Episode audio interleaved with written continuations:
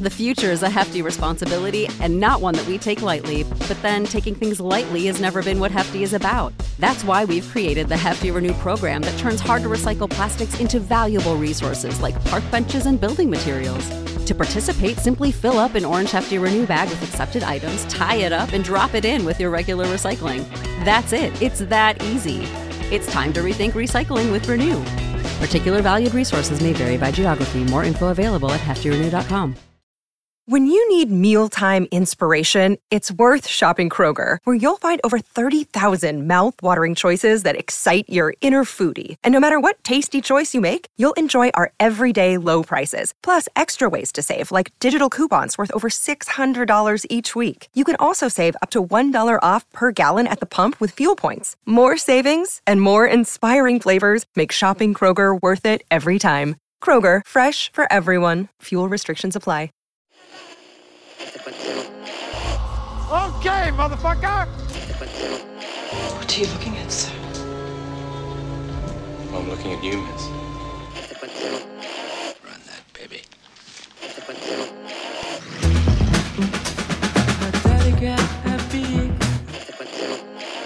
I'm not the Zodiac. And if I was, I certainly wouldn't tell you. Have you ever felt like this? How strange. Ladies and gentlemen, welcome back to the One Heat Minute Productions podcast. I am your host and producer, Blake Howard. This is a very special bonus episode of our show, profiling a very fun, very funny, very dark and gruesome little slice of Australian noir, or as Maria Lewis calls it, Yeah Noir, called Slant. A couple of weeks ago in Sydney at the Ramagrits, I was lucky enough to host the Q&A for the filmmakers, including writer and star Michael Nikou, director James Vinson, producer Monique Fisher, and also star, and the iconic Sigrid Thornton. Yes, that's right, the icon from things like The Light Horseman, from Sea Change, and of course, the man's from Snowy River. That's right, plural, man's from Snowy River. Before we jump into that conversation, let's take a listen to the trailer and then we'll dive straight in with Michael, with James, with Monique, and with the iconic Sigrid Thornton. Is this wrong? No. No. Do you want some? Good evening. To our top story tonight, the McGowan-Coppolas family drama continues. Martin McGowan is no longer a suspect in his wife Elizabeth's disappearance. So, I got a job. Congratulations, darling. Thought you wanted to be on TV. We finally get to write the big expose. You mean, new guy here. This is my story. Wrong-o, this is a public story, and whoever writes a better piece, they'll be published. 3:00 in the morning, Elizabeth, where have you been? I'm going to bed. Walk away from here. You've no right to walk away. You walk away from here, Elizabeth. Or we can write something that actually helps someone for once. You could just come out and say you think you did it. Knowing him, he'd sue me for defamation. Which is it? Play her or help her? We help her by gaining her trust, and then we get the unfiltered truth. Come on! What's on the tape? Nothing. No, not nothing. Can I see it? No. This is a victimless crime. He was a poisoner. The only way to kick a nasty habit is to form a new one. Lucky for you, the beast abides.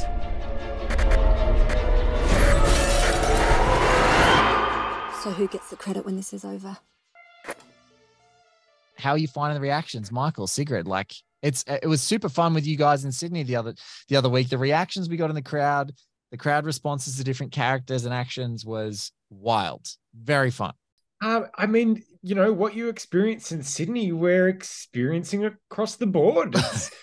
It's we've now done how many did we do across Melbourne and regional Vic? I literally have lost count because we did quite the whirlwind tour across Victoria. And, you know, now we're in Adelaide and we'll let you know how Adelaide goes. But certainly as far as Victoria goes, it was laughs and gasps aplenty. And Michael, Michael does sound kind of mildly surprised, but this was the idea. Very much planned, I know. Once, you know, exactly. But I must say it's always such, because you never know. You just don't know what you've really got, because it's all about the audience's feedback. That's the feedback loop. And we didn't know until we started how it was going to be. And there seems to be this little groundswell coming up, which is exactly what we wanted. And it's very exciting. It's so funny that you guys say that, because I know, you know, I would assume, Sigrid, you've been to some of these, like if you ever go to like a critic screening, or sometimes there are test screenings, I hate them. I go because you have to, or sometimes you have to watch something in isolation because you're preparing for an interview with folks like you guys. But I loved the Sydney screening because I actually got to feel the audience, and someone grabbed me when we were watching it. There's a moment where I was sitting next to, I was just by myself. So I was just sitting with a random, and there's a moment where your character, Sigrid, cuts her hand. She's just there, just like chopping something, and she's getting in a heightened state of emotion. She cuts her hand, and someone goes, "Oh!" and like grabbed my arm right next to me, and I got a jolt. In the movie. I got a jolt, and I was like, "Oh, this is what this movie's going to be like. This is what it's really going to be like, with an audience tinkering with their expectations, playing with them." So, it is broadly like a family drama, then it turns into intrigue, then it turns into just kind of something kind of batty and wild. And Michael, I just wonder, because I'm now, having known you a little bit, talking to you, when you were orchestrating this crazy thing that has just birthed out of your mind, like how did you know to take it from, to kind of anchor people with a, you know, a little bit of heightened sense of like ambition, reality, etc.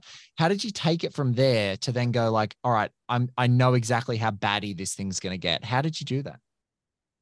It really did happen over a period of time and redrafting. The first draft of the film was it was much straighter.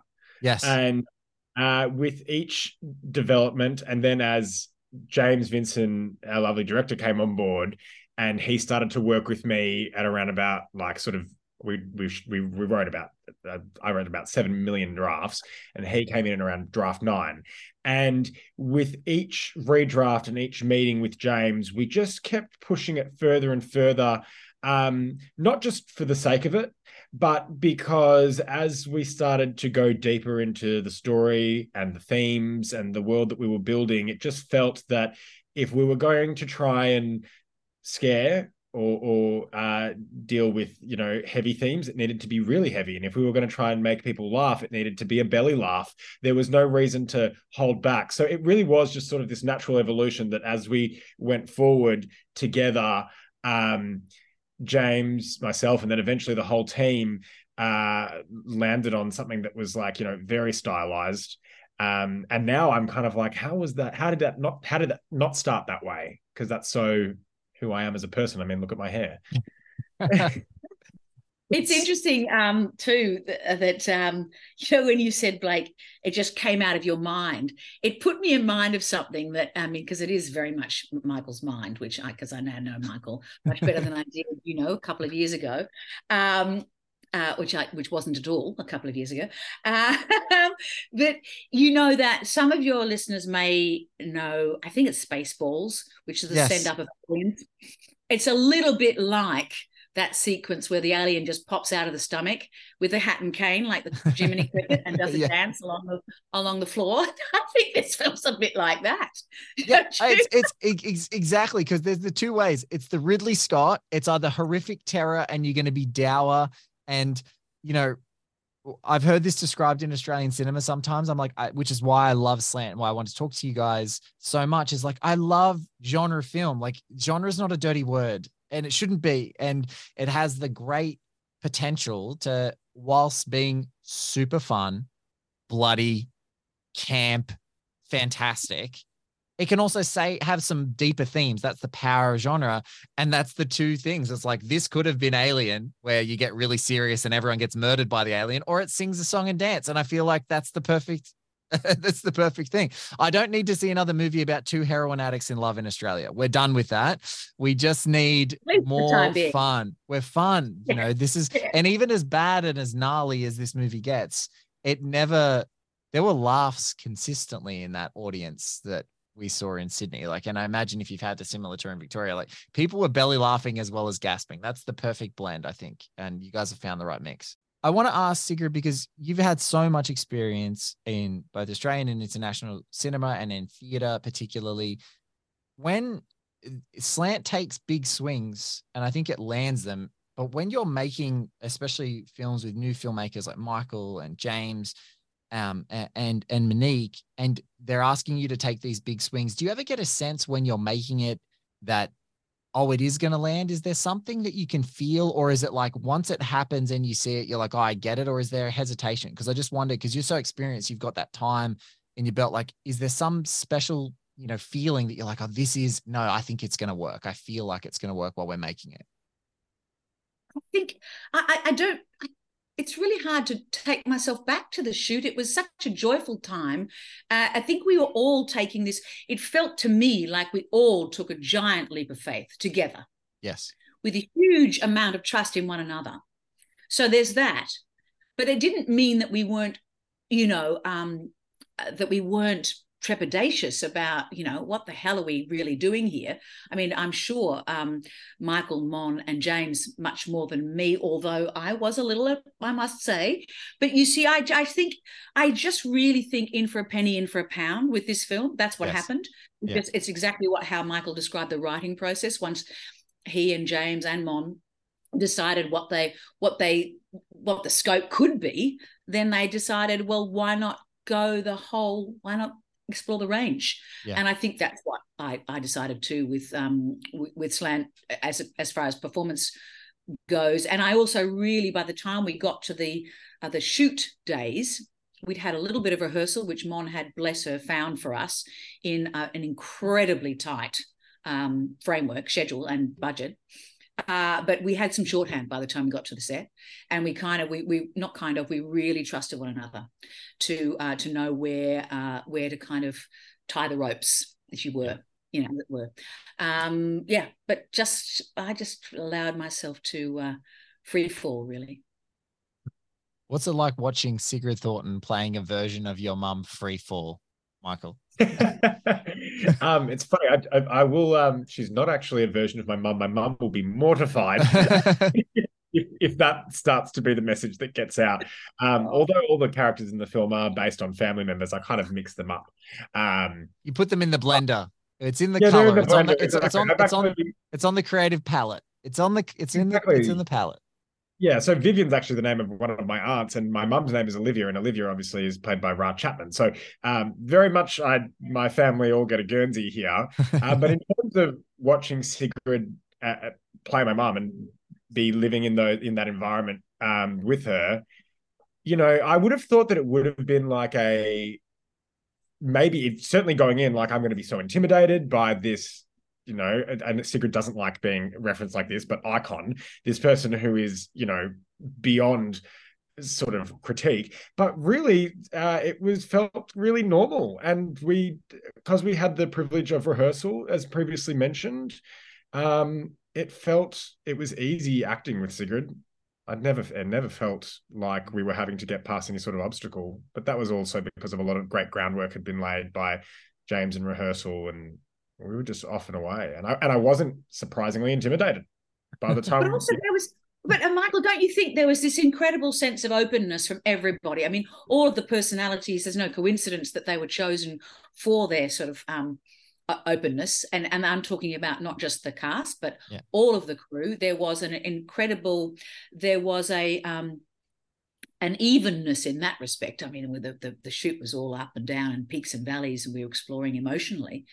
But there was a common ground of trust and openness that was that isn't always present, and was incredibly valuable to this experience, because we only had a short time to shoot, so we had to kind of, you know, we just had to go in boots. Get on with it. Yeah, exactly as you said. You in for a penny, in for a pound. You've all got to be there. You've all got to do it. You had an incredible supporting cast and crew here, and I just wanted to ask you,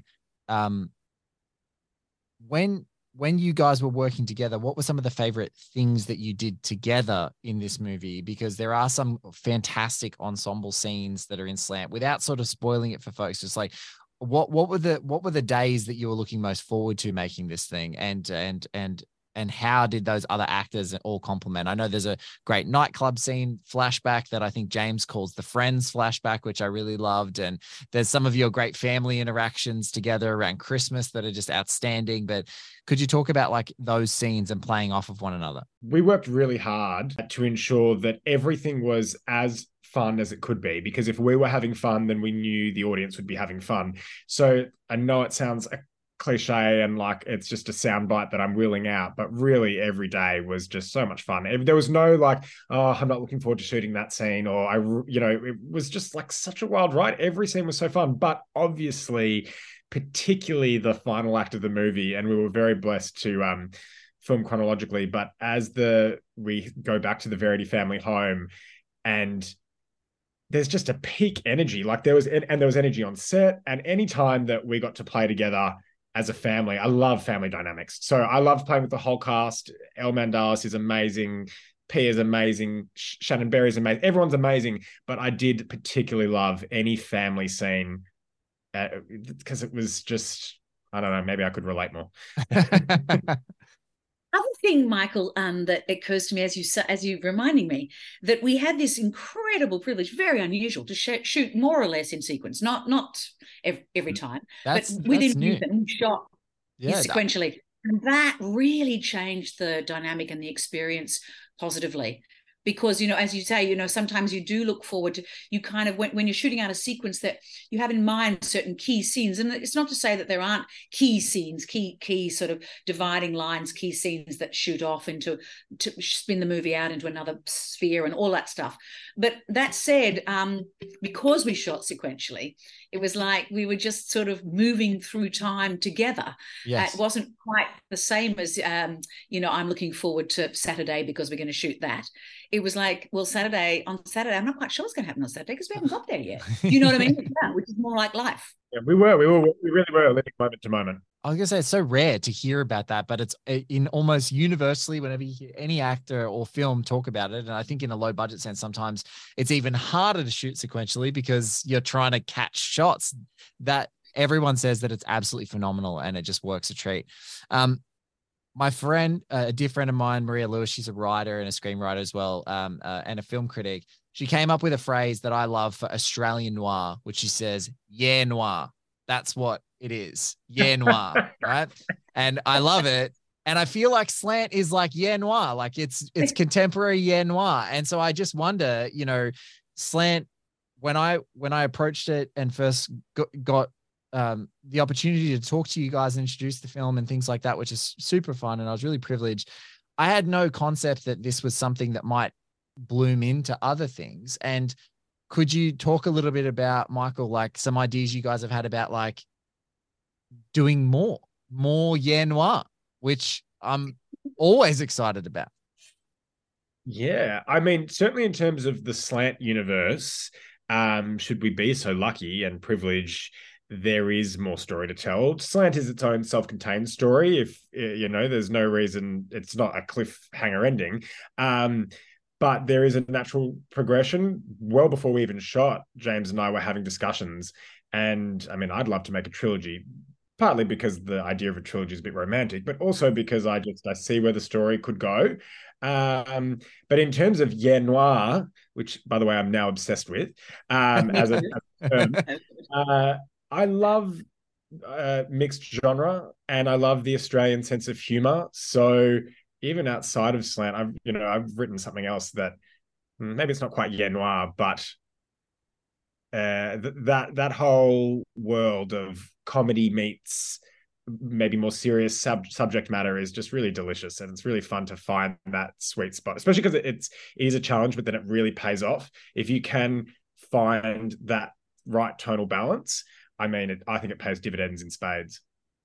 It does, doesn't it? Because people don't live their lives in one. I mean, the mode of sort of existence changes from moment to moment, of course. And so there's no, you know, staying in one genre is, you know, necessarily, obviously, limited. And it's so much fun. I think people, if they really find... if they find themselves in a genre buster that is working for them, they appreciate it all the more because it's much more like life. Yes. You know, we can't, it's much more close to true existence, which is kind of all over the shop, really, isn't it? Yeah, totally right. Like 1 minute you're laughing, the next you're crying. Like it really is. Exactly. Oh, well said. Yeah. An Australian sense of humor is precisely like being absolutely at your worst moment and then someone inappropriately joking you out of there and exploding into like, oh, there's just a little bit of relief. And I think that that's, you know, there's a real talent to that. So I just want to say thank you and good luck. It's been a real privilege to get to know you a little bit, and I'm excited for whatever you do next. I love Slant as Yeah Noir. Shout that out. You can call it out. Maria Lewis, TM. But Yeah Noir, absolutely great. Michael, it's great to chat to you again. And Sigrid, as I told you before we were recording, but I'll say it on air, I've loved you since the moment I saw you in The Man from Snowy River. My love is unabiding, and you're just the best. And you are an icon, and Michael might get in trouble from you for him saying it, but you can't hit me through the Zoom chat. So that's just what's going to happen. You'd never hit anyone. No, of course you wouldn't. Of course you wouldn't. But thank you so much. Good luck. It's so awesome that you guys are road showing this flick. Breaking down Barbenheimer one cinema screen at a time. All the best on the roadshow. And yeah, I do we know what's next? When people, if they can't catch it on your roadshow or at the theater, when are people going to be able to get it? Yeah, we actually, so we just got confirmation. Can I say, I'm looking over the corner. Yeah. So we just screened in Castlemaine last weekend, and they're doing an encore this Sunday. So we're just kind of, it really is one of those things where we're just word of mouth. Great. Word of mouth. And, you know, stay tuned. Follow us. You go on the website, because the website will have full reportage.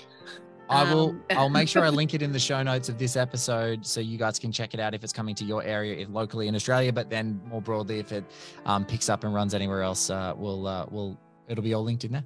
But thank you so much for your time. Thank you. It's great to talk. Cheers.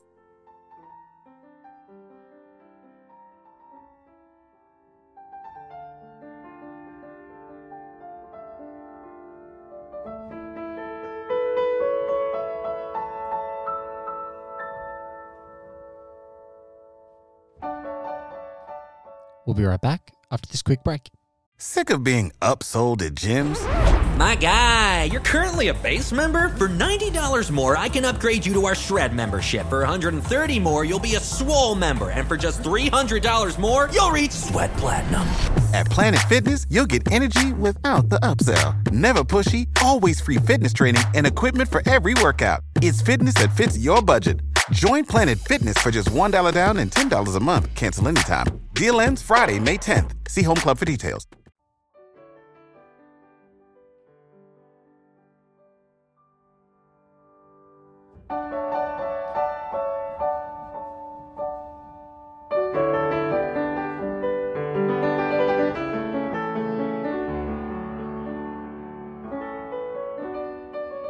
Slant is about a budding journalist, you know, going to investigate an extremely high-profile crime. And as we all know, because murder podcasts are the most popular thing in the world, everyone has a theory. The first theory, of course, the husband did it.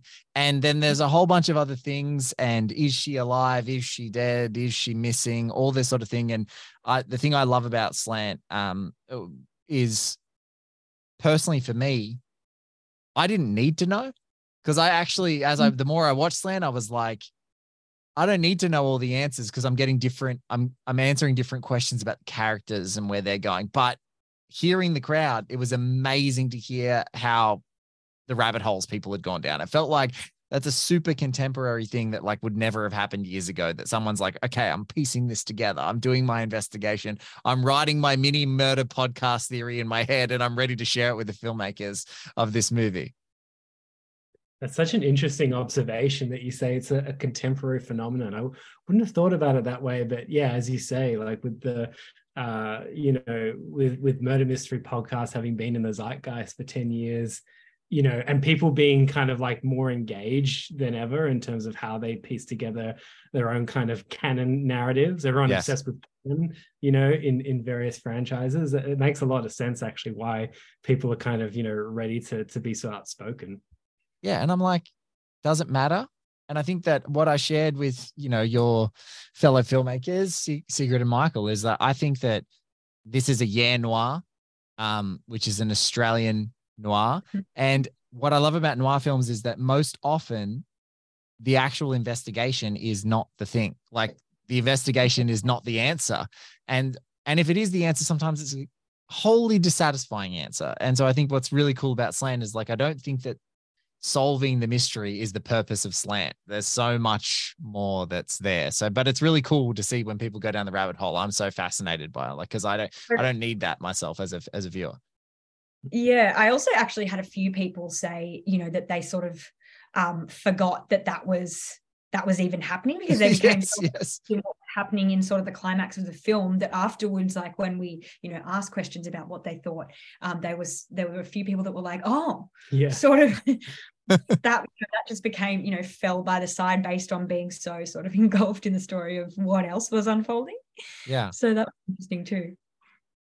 So James, the other night when we were introducing the film in Sydney, you were talking about some of your influences, and there's some really phenomenal, you know, particularly some shots in the film when Sigrid Thornton's character, who's the matriarch of the family, is doing a rehearsal. Vivian Verity is her name. She's doing a rehearsal for a play where you get your own little director's cameo in there as well. And what it piqued for me in that Q&A, and I won't sort of talk about the specifics of the scene as it relates to the movie not to spoil anything, but I got the sense that you were very, you'd had like your own palette, your own pastiche of like different influences that you wanted to bring to it. I think you were talking about Jarmusch at one point. So I just love to hear, for a new Aussie Yeah Noir, like, what were your influences going in? Because I started to see some of them after talking to you, and I just wondered if you had a little playbook that you were thinking about.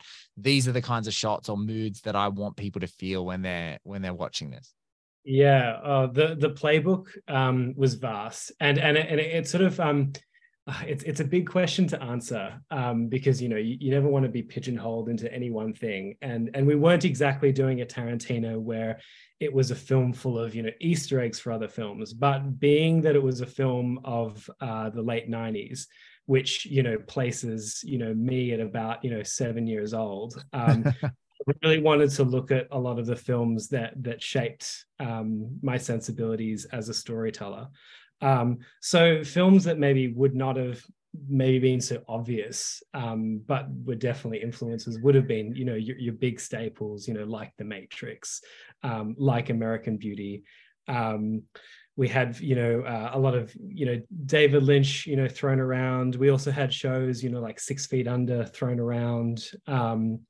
You know, Amy, our cinematographer, also, you know, big Lynch fan. We looked at Bound, one of the Wachowskis' older films, but we looked further afield as well. You know, we looked at theater makers like Robert Wilson. We looked at David Bowie when it came to dressing Derek. You know, it was pretty. It was Michael has changed his hair between cities. I don't know how many hair changes he's had, but like I saw him and he's almost unrecognizable with a new hairdo. So what is this? Yeah. Is this the latest? Is Adelaide red? What was Melbourne something red. Different?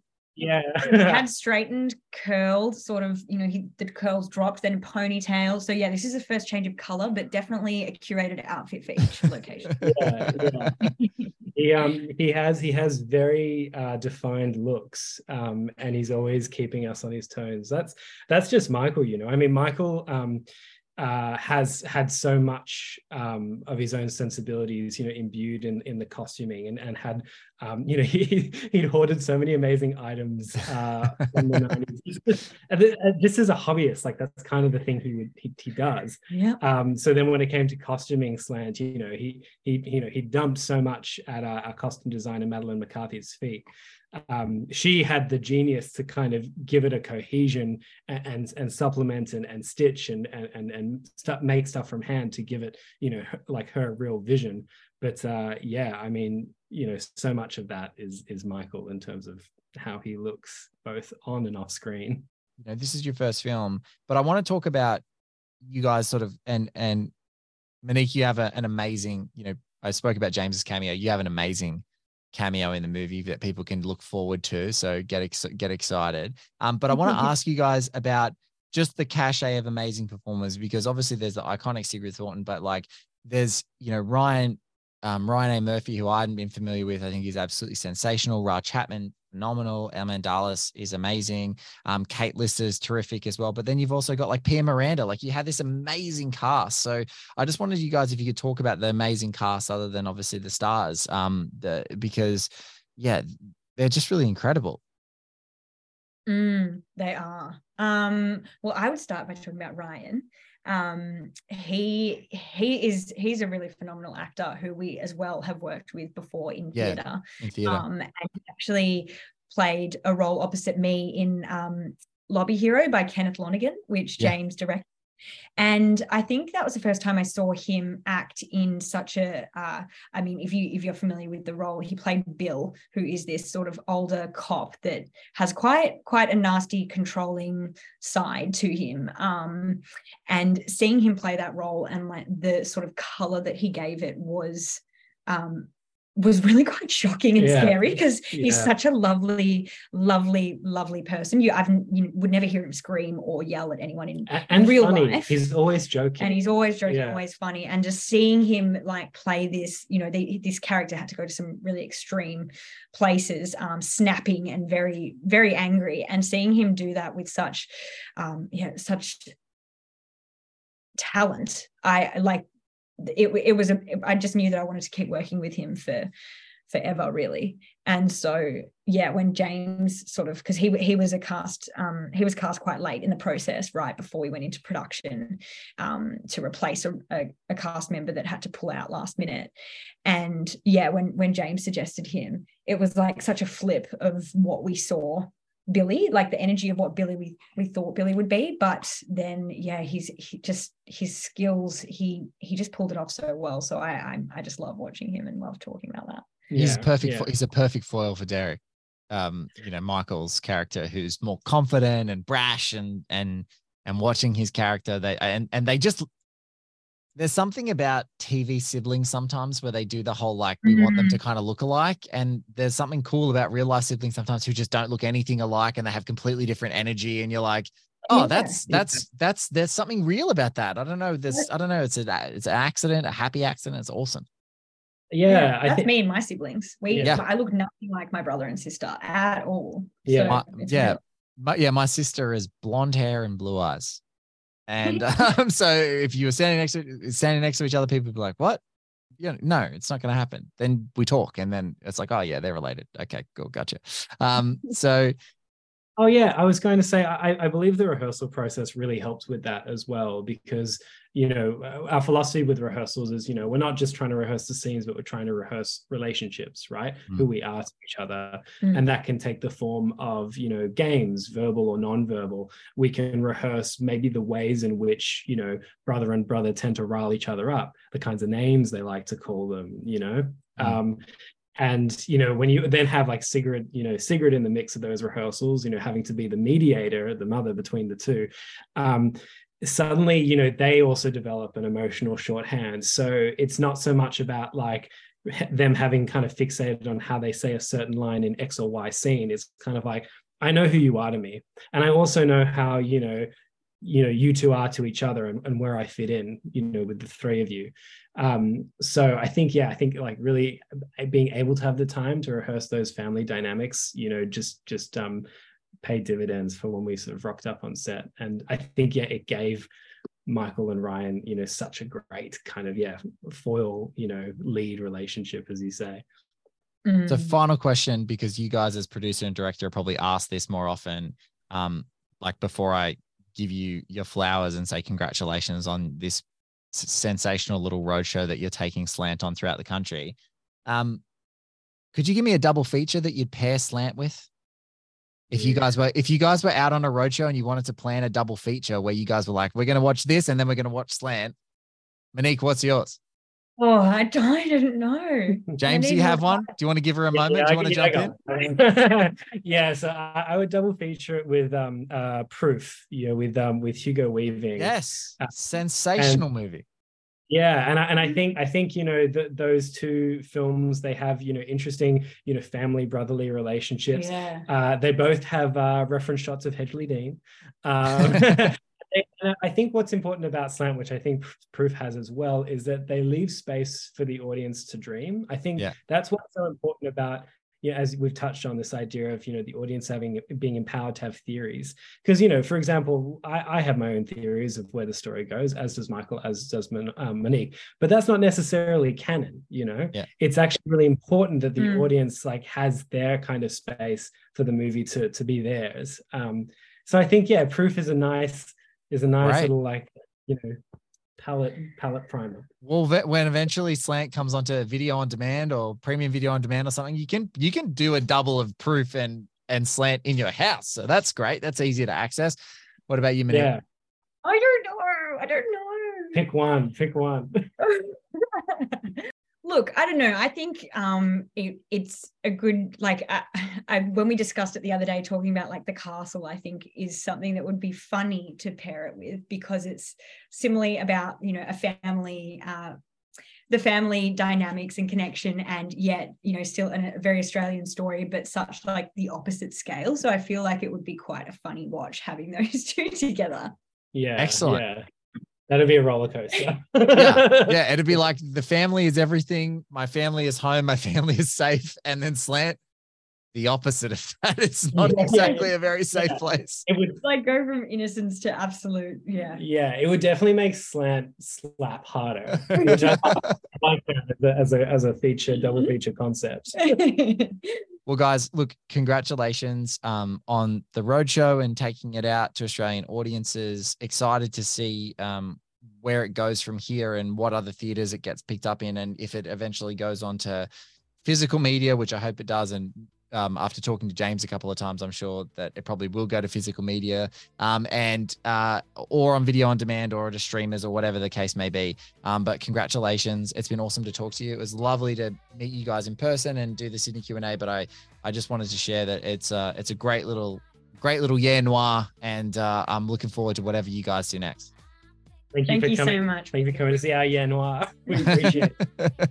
Yeah, it's been lovely chatting with you. Yeah, thanks so much. Great chatting with you too, mate. You're welcome.